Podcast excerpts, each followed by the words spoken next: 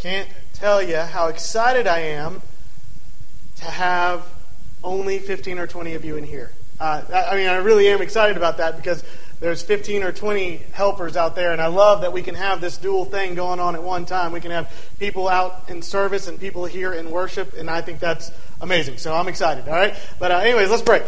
Lord, I love you.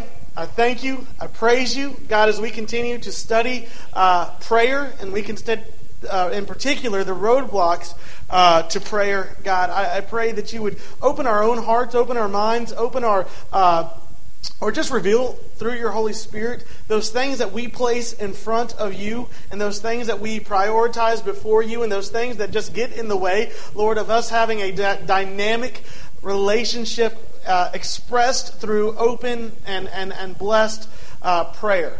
And God, I just ask that you would you would use tonight to maybe touch some sensitive areas in our lives, God, in order that we may go forward from this place, God, more uh, eager and, and, and better prepared to communicate openly and freely and in devotion to you. And so, Father, I pray in the name of Jesus you would bless this time. Speak through me as I stand upon your holy word, but behind the cross, so that you may receive all the glory. It's in Jesus' name I pray. Amen. And so that's where we are. We are uh, continuing in uh, Sermon on the Mount, Matthew chapter 6, verses 5 through 8 is where we are. But again, uh, these this past week and and uh, and tonight, it's a little bit different. We're going to be here, there, and everywhere. All right. Uh, so so just try to follow along if you wish. If not, I'll read the, the passages to you, and we'll do it that way. Uh, a few years back, when Carly and I were dating. Carly's grandparents lived in Lake Charles, Louisiana. Now, Lake Charles is a city of about 100,000 folks, and, uh, and I'm, I was not familiar with Lake Charles, or not overly familiar with Lake Charles, but we would go to Lake Charles and we would take the same route every time that we went to Lake Charles to go and see her grandparents. Well, one time we were at her grandparents, and I don't remember what was going on, but they sent me on an errand. Just said, Nelson, need you to go do whatever it is that they needed me to do. Probably pick up something from the store.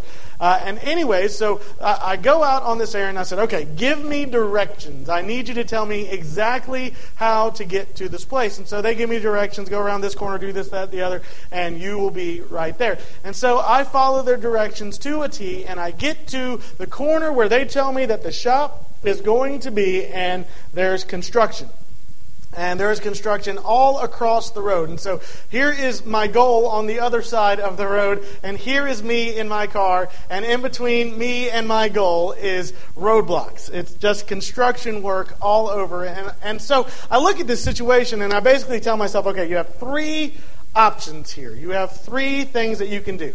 Option one, you can go try to find another route. You can just turn that thing around, go uh, shimmy through, and maybe that's the manly thing to do.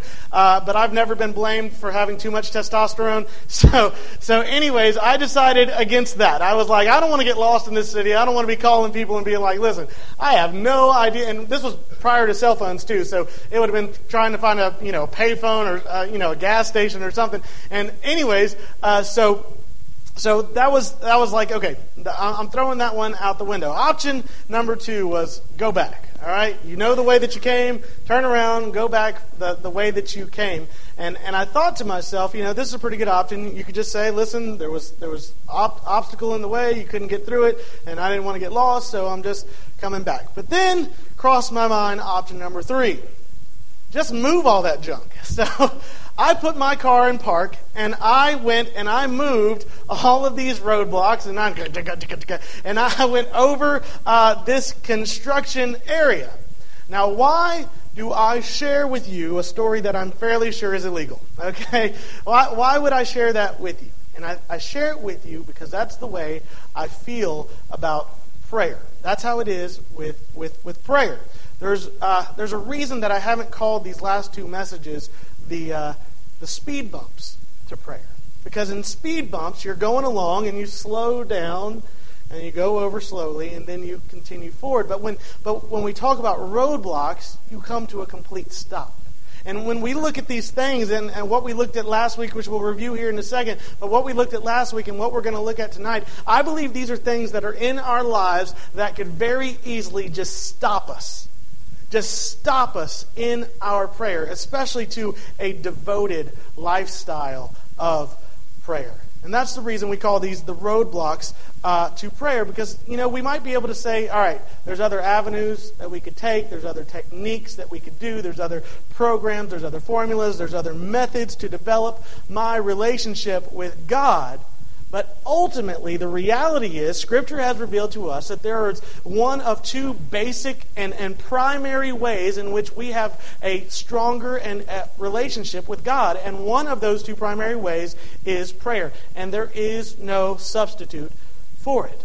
And so, my goal tonight is to recognize some issues so that you may, in your life, address those issues so that you may, in your life, may have a better prayer life.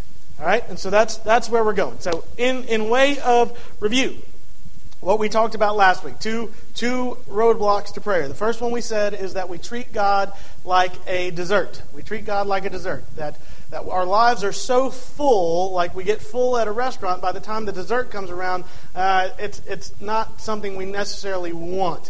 It's not something that we really have to have. It's, it's just something on the top. If we didn't if we didn't get too filled, well then we'll throw the dessert on there as well. And so this is kind of how we treat God as well. That that it's not something that He's not something that is something we need. He's not someone that we need. He's just something that we throw on the top, something that we can we, we put in there if we're not already full enough. And if we ever get that thought in our mind that we don't need God, and and that's one of those questions that you have to take a step back because we're Southern Baptists, we've been trained all our lives that we need God. But if we take a step back and look at our lives and say, okay, does my life reflect the fact that I think that I need God? If we, if we do that, and, and maybe some of us will take an inventory and realize, well, I don't act like I need God. I don't, I don't treat every situation like God is a necessary part of my life. And then if we do that, what happens is we set up a roadblock. We set up a roadblock to prayer, prayer because when we treat God like a dessert, all of a sudden we treat prayer like it's a ribbon cutting ceremony. That was roadblock number two. And what we meant by that is that uh, it's we do the planning, we do all the preparation, we do all the thinking, we do everything for ourselves, and then at the very end we throw God on the end and say, God, would you bless this? God bless my idea. God bless my plan. God bless everything about the things that I am doing. And, and you know, I'm just going to throw you on at the end instead of saying, God, enable me to do what you are blessing right? And so, so these are the first two that we looked at. That, that we sometimes we, we see we don't see God as a necessity, and and secondly, we exclude God because we don't see him as a necessity. They, they built right on top of each other. All right, so we move on to tonight. All right, and the first thing that we see, or the third thing, depending, depending on how you want to look at it, but uh, the third roadblock to prayer is what we'll call eat your veggies. All right? The third roadblock is what we'll call eat your veggies. Now, there's no kid in the world that comes out of the womb loving veggies, okay? That's just not the way it works. And and my brother, uh, my brother was just a hard-headed kid, all right? And and my brother hates beans.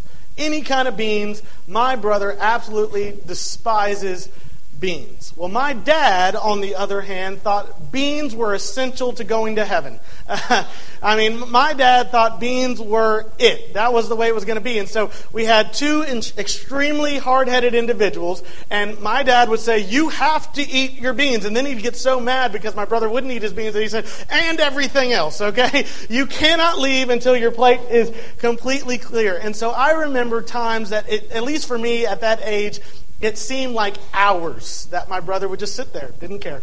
Didn't care. He would rather get told to go to his room, be grounded for two weeks, and have to write 10,000 lines. He did not care. He was not going to eat.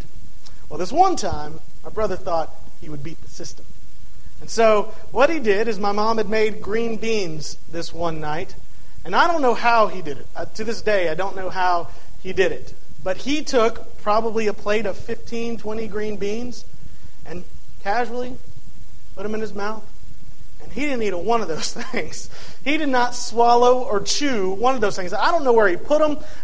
he hit them under his tongue, put them under his cheeks, under his lip. I, I, I don't know what my what my brother did, but but amazingly though, with, with all these green beans in his mouth, with a straight face and no no difference in the way he talked, he just looked at my dad and he said, "I'm done."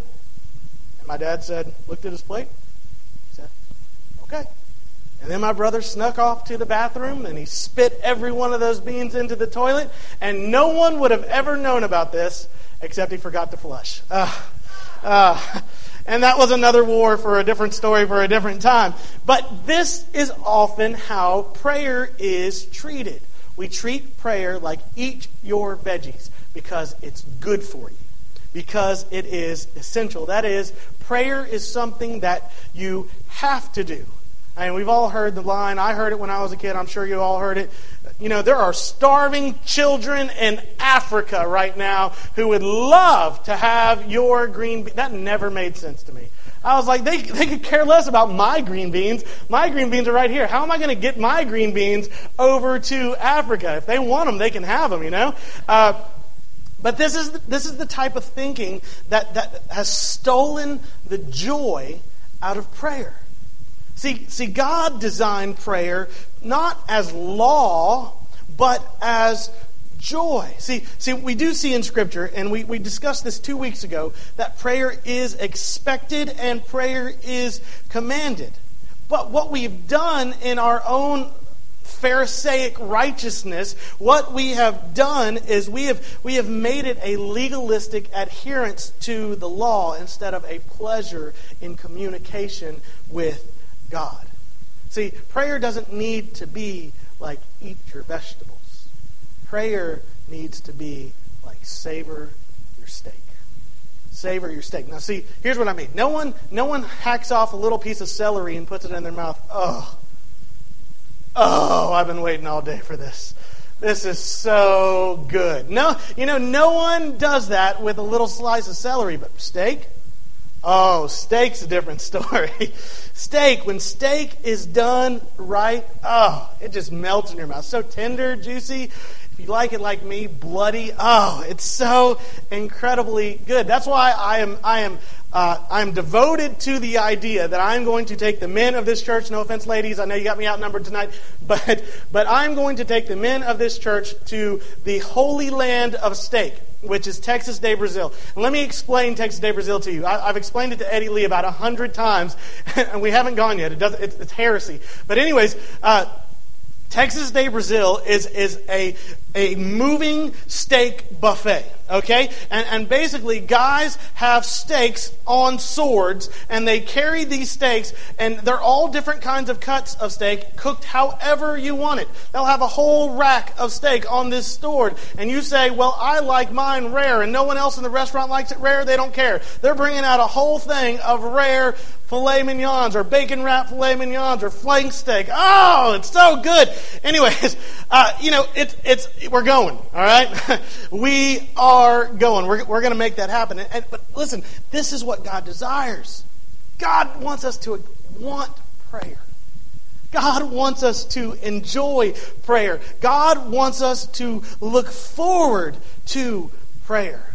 Listen, how many how often has it been that way for you? How often have you gotten before God and been like, God, I'm so glad. I'm so glad that I get to do this today and at this time. I'm so glad that this is, this is our time to talk, to communicate, for us to enjoy each other. See, that's not the way we treat it. Jesus, we see in Luke chapter 5, verse 16, says, But Jesus often withdrew to lonely places and prayed. Why do you think he did that? Do you think it was because he had to? Or because he wanted to.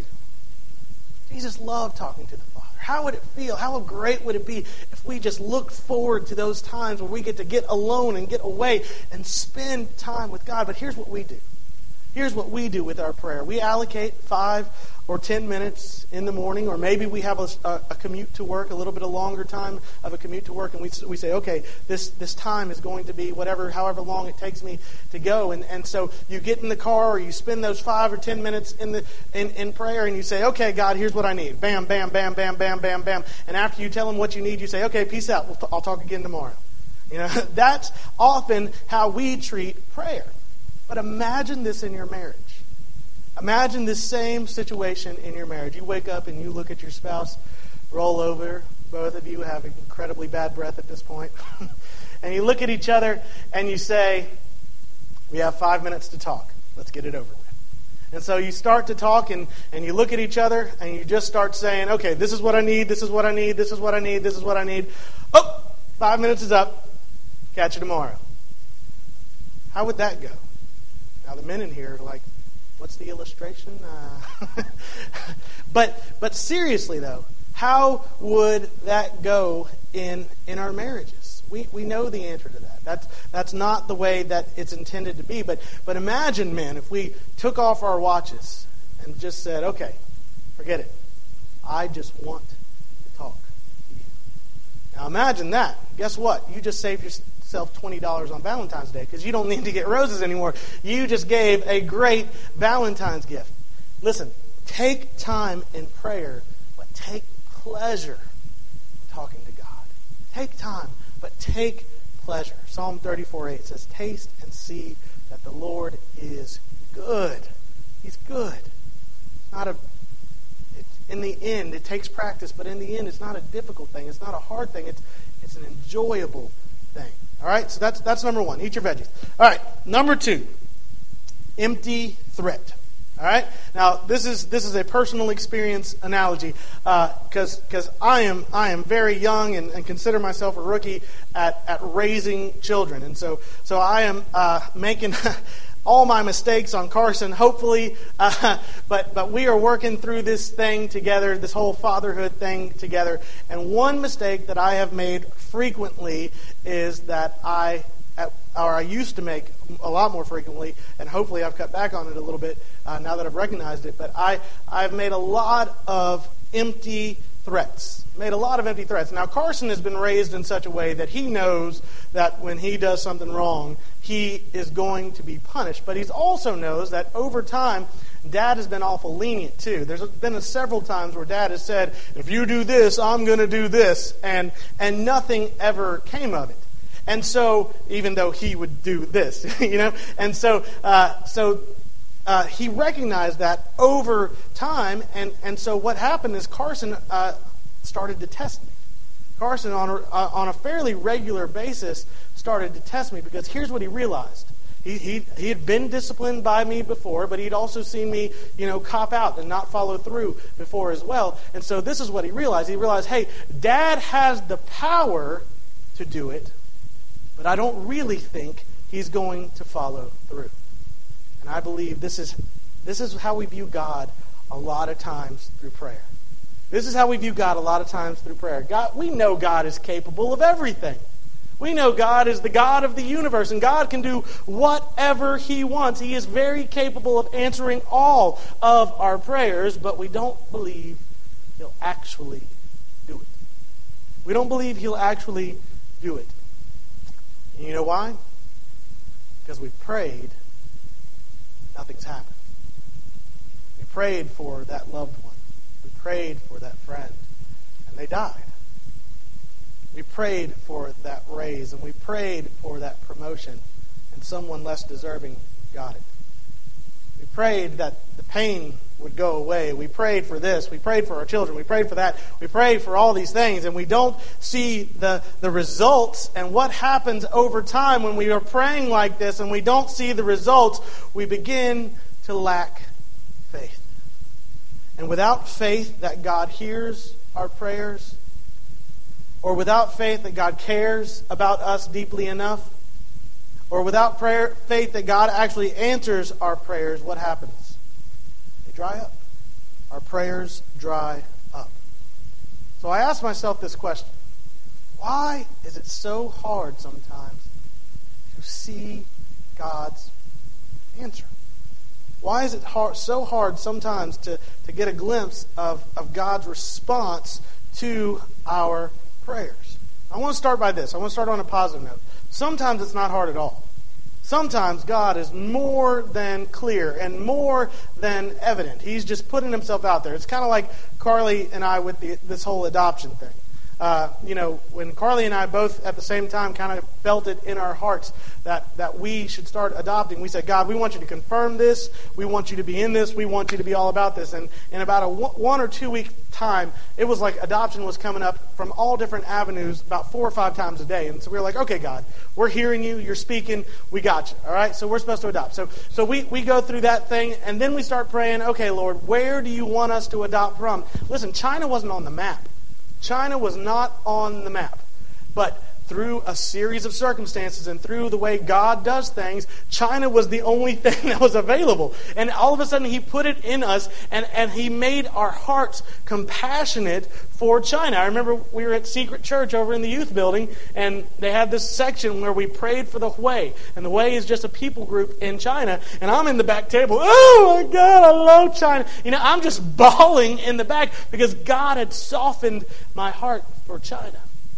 And then the unexpected happens. Carly gets pregnant. And I'm like, what does this mean? What, what does this mean that, you know, we heard you, we were confirmed, and we were planning, we're going ahead, we're doing everything in order. And so we start praying again. We say, okay, God, we know that you were in it.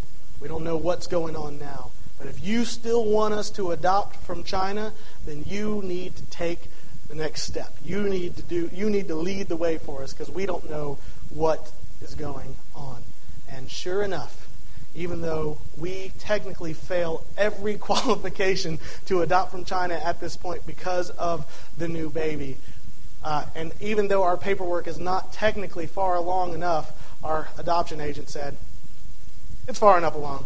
Go ahead. And so we are still adopting from China. We're going to have two babies here, here shortly, and it's going to be great. But this is, this is a way that God obviously opens the door for us. That sometimes it is abundantly clear, but we all know that other times it's not. At other times, it's not abundantly clear. So, what's the deal with that? Why is it that some it's so hard to see the results from our prayer? All right, and so we're going to look at uh, three things. And the, and the first thing is we want immediate results, don't we? We want immediate results. I know uh, most of us, or probably everyone in here, remembers the dial up internet. You know, you'd go and you'd click on a website and you'd go and you'd eat supper and you'd come back and then the, the website would be up and ready and then you'd go and you'd click on the link that you actually want to read and then you go watch a TV program and you come back and you finally have it. All right? But then technology started to upgrade and they started getting DSL and then cable modems and, and all this different stuff. And now, if anything takes more than a couple of seconds, we get frustrated, right? Well, this is the same thing that we do with God. This is the same thing that we do with God. We want these immediate results from God. Donald Whitney said, if we felt certain of visible results within 60 seconds of every prayer, there would be holes in the knees of every pair of Christian owned pants in the world. Sometimes we do get the immediate results, right? Sometimes we get have a Sam Varghese India moment where it's raining and people are leaving, and he said, Hey, do you not believe in God? God's going to stop this rain. Lord, stop this rain. And it stopped raining. Sometimes we get that, but that is not the norm. Praying is oftentimes about trusting and seeking after the Lord. And sometimes it means for years. Years. If we look at the story of Hannah in, in 1 Samuel, we, what we see in Scripture and what is implied in Scripture is that year after year after year after year, she goes before the Lord at the temple or at the tabernacle and she says, Give me a son, Lord. Please give me a son. And she is committed to this prayer. Even now, Carly and I pray for, for Carson and Caroline and the next baby and our Chinese baby. We pray for their spouses right now. We're praying for their spouses, and, and we pray for their salvation. Uh, and I put that in backwards order. I shouldn't have done that. But we pray for their salvation. We pray for their spouses, and we pray for their servant uh, ministry out uh, to to the world and among the church. And so, so this is something that we know is going to be years and years and years down the road, but it's something that is that we are committed to. See, what we do with God is we often think of God as a guest who we told to bring Coke, but he shows up 30 minutes late to the party and brings chips. this, is, this is what we think of God. He, he's, he's late and he doesn't bring what we want, right? But God is always on time. And God always gives us exactly what we need, even though He may seem late to us and it seems like it's kind of an off the wall sort of thing. 2 Peter 3 8 and 9 says, But do not forget this one thing, dear friends. With the Lord, a day is like a thousand years, and a thousand years are like a day. The Lord is not slow in keeping His promise, as some understand slowness. He is patient with you, not wanting anyone to perish, but everyone to come to repentance. Now, this is referring to the return of Christ, but here's, here's what He's saying Listen, we want it now. We have salvation. We have Jesus. We have the Lord. We want to see Jesus return now because we want to have that fulfillment of our salvation. We want the fulfillment of everything that has been promised us in Scripture. But, but God says, hold on a second there, bucko. Listen, we, there's a world out there that doesn't know me.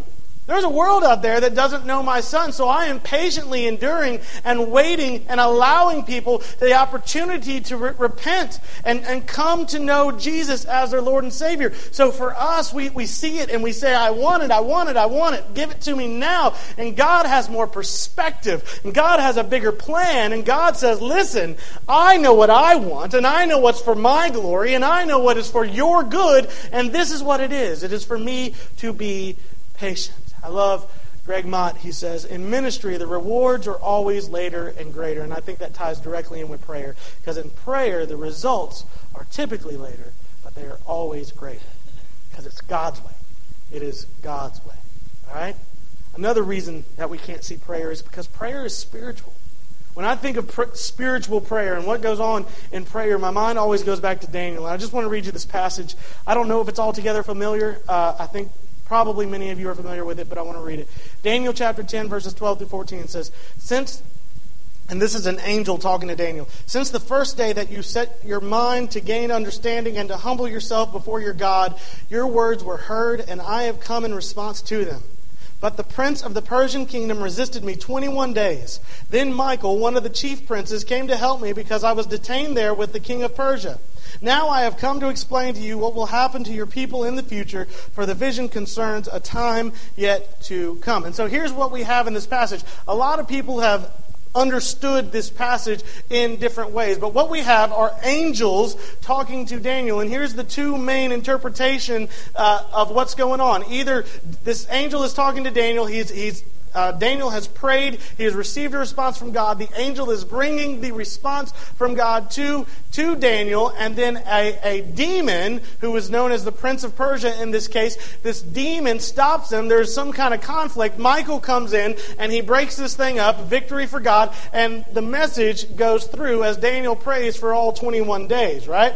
The other interpretation is that, that uh, this is an angel and he's, he's there uh, Daniel's prayer has reached heaven, and the angel is coming to deliver the message to Daniel, and, and then the literal prince of Persia, or the king of Persia, uh, is, is uh, on his way to attack uh, uh, already beaten down Israel. And so this angel stops to uh, stop the onslaught of the attack of this Persian king, and, and Michael comes along to assist in it and and, and, and, kind of to free this one angel up to go and finish telling the message uh, to Daniel. But, but here's the point no matter what it means, I love uh, the way uh, Donald Whitney sums it up. He says, Prayer involves communication in the spiritual realm, and because of that, many prayers are answered in ways that cannot be seen materially.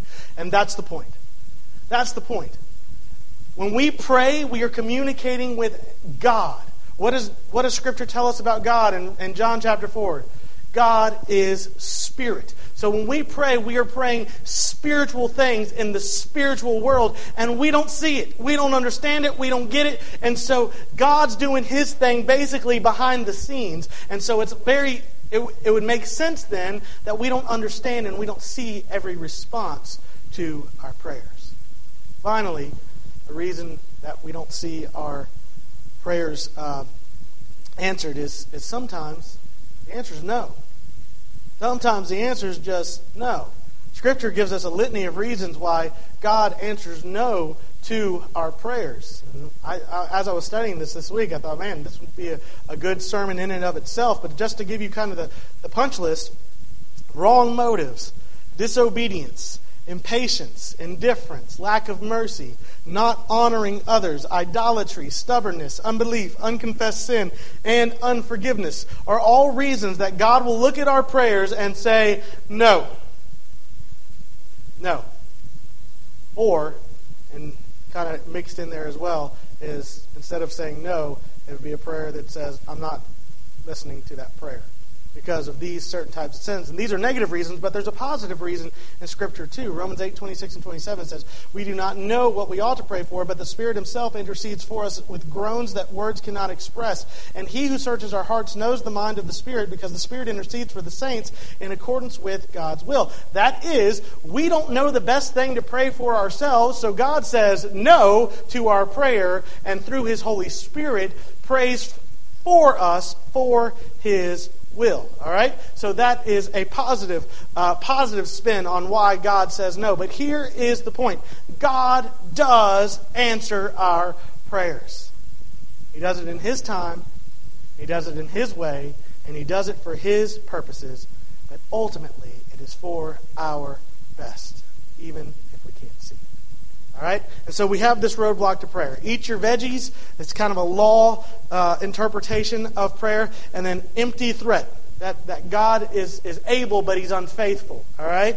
Uh, the final one, I couldn't think of a quirky name for it, so we'll just jump right on it, is lack of discipline. We're all creatures of habit. Every one of us is creatures of habit. This really struck me when I played high school football we would have to do the same drills over and over and over and over and over and over and over and over again. And I remember one August, late August afternoon in Louisiana heat, I just said, Coach, what's the point, man? we have done this so many times, we know it, right? he looked at me and said something to this effect.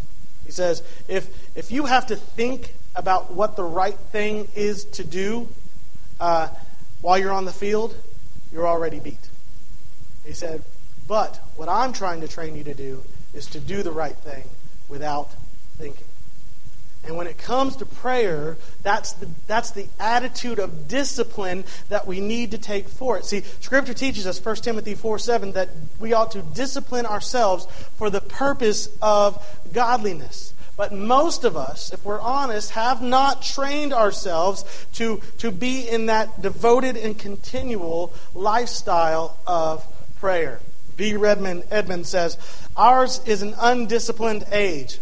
The old disciplines are breaking down. Above all, the discipline of divine grace is derided as legalism or is entirely unknown to a generation that is largely illiterate in the scriptures. We need the rugged strength of Christian character that can come only from discipline. So, how do we discipline ourselves to pray? Well, it's very simple. We do it the same way that we discipline ourselves for any other thing. We prioritize it and then we practice it. We prioritize it and we practice it. If we don't prioritize it, we won't do it. If we don't practice it, we won't do it for long. okay? So we need to do those two things. But what has happened in our culture and what has happened uh, maybe in our own hearts is that when, when we, we hear this kind of message and we hear these kind of things and we say legalism, this is legalism. This is just rules that are being heaped on rules that have nothing to do with Scripture. I'm free in Christ. I can approach God however I want to approach God. And fair enough. But is it legalism for a baseball player to try to swing the bat the way his coach tells him to? Is it legalism for an employee to follow the, the order that his boss has given him? See, legalism is adding our own regulations on top of a command. So, for instance, something we've all heard growing up is, is when we wake up in the morning, we need to give time to God. When we wake up in the morning, we need to spend time in prayer with God. Pray before we start our day, right? This is something most of us probably have been taught since we were little kids, is pray before you start your day. The problem is, find it in Scripture.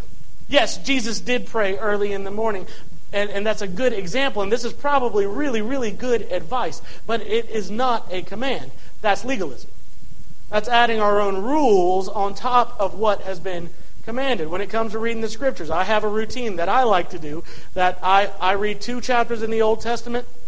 Uh, I read a proverb, I read a psalm, and I read a chapter in the New Testament. And I try to do this every day. But if I walked around and said, listen, guys, this is the way to read Scripture, then that is legalism. However, if we were to say we need, excuse me, we need to develop a habit of studying Scripture and prayer, that's not legalism, that's obedience. Because that is God's Word. And here's the beautiful thing about obedience when we have disciplined obedience, it leads to freedom. Disciplined obedience leads to freedom. One time I tried to learn how to play the guitar. That was a train wreck. I, I, tried uh, real hard to learn how to play the guitar, and I tried to learn the chords, and I tried to, to look at music and try to figure that out, and I tried to do all these things to, to, to learn it, and it just it didn't pan out for me. But a student of an instrument they have to learn the rules of music, and then they have to learn the rules of their instrument, and then they have to repeat the same songs over and over and over and over again. I remember my brother in middle school, oh my goodness. Uh, he played the clarinet, which was just horrible for him, anyways, but he played the clarinet, and every single day we'd hear, over. And oh i hated that stinging song. I never wanted to watch the lion king again. That thing was terrible. And he, he just kept on doing it and doing it and doing it and doing it. But guess what happens? Guess what happens? After you've done it after you've learned it after you've experienced it all of a sudden that that instrument that bound you that instrument that tied you up and made you follow all these rules and all these processes and all these things now you are free to explore it you are free to move about on it. You are free to go beyond the sheet and go through the instrument. You are to be the musician. You are to be the artist. It's not the thing constraining you, but you expressing yourself through it, right? That is, that's kind of the idea uh, behind it, and that is the idea behind the spiritual disciplines as well. That is why I encourage people to find a time and to find a place and find a routine of, of spending time with the Lord. I encourage that because as you do the disciplines over time, it's going to free you. It's going to free you in your relationship with God. D.G. Kehl put it like this True spiritual self discipline holds believers in bounds, but never in bonds. Its effect is to enlarge, expand, and liberate. And so if we get into a routine of spending time with God.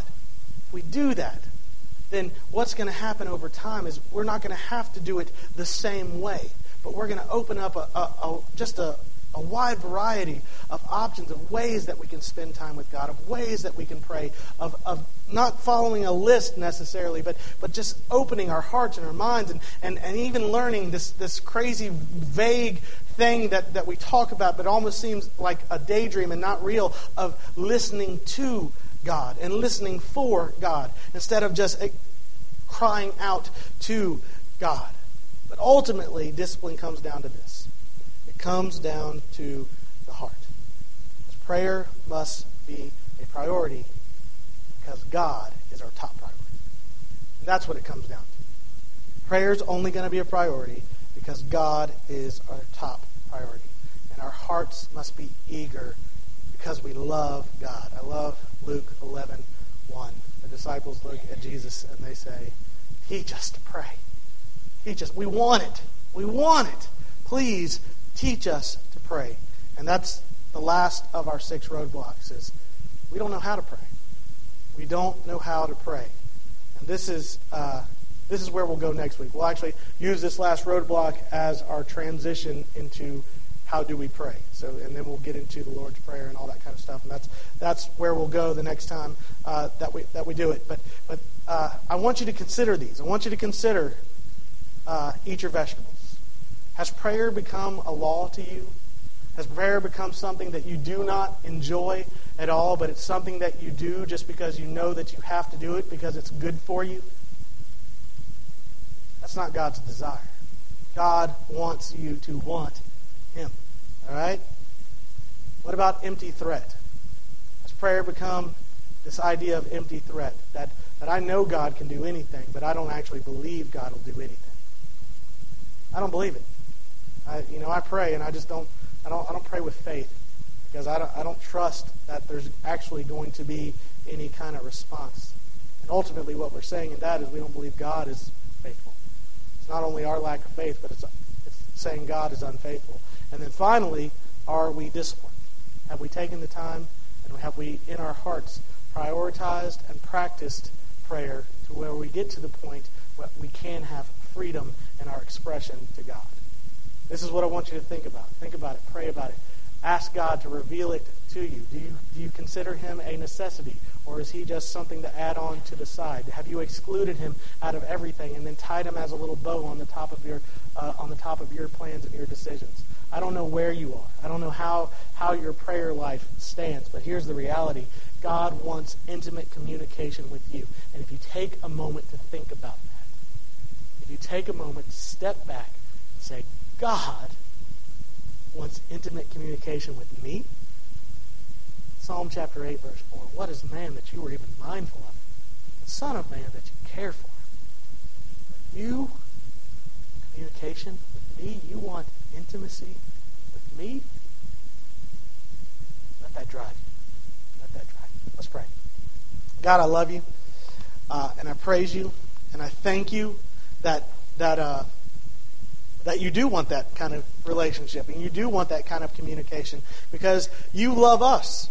You love us uh, like like a a groom loves his bride, and you want to communicate with us. You want to reveal yourself to us, God. Lord, there's only so much you can do in five minutes. So, Father, I, I just pray in the name of Jesus Christ. God, that, that all of this kind of boils down to the same place that we go almost every week. Maybe every week. I don't know. But our heart towards you. We, we took away all the funny names and we, we kind of just distilled it down. God, it would just say, you. And our heart towards you, and our mind towards you, and our thoughts about you. Your servant, A.W. Tozer. the most important thing about us is the first thing that comes to our mind when we think about God. So, Lord, you challenge us that you would genuinely be the first thing. Every day, every step. God, that you would genuinely be the first thing. And Lord, let us express that love and that joy and that, that commitment through communication called prayer. Lord, I love you. Speak to us now. In Jesus' name I pray.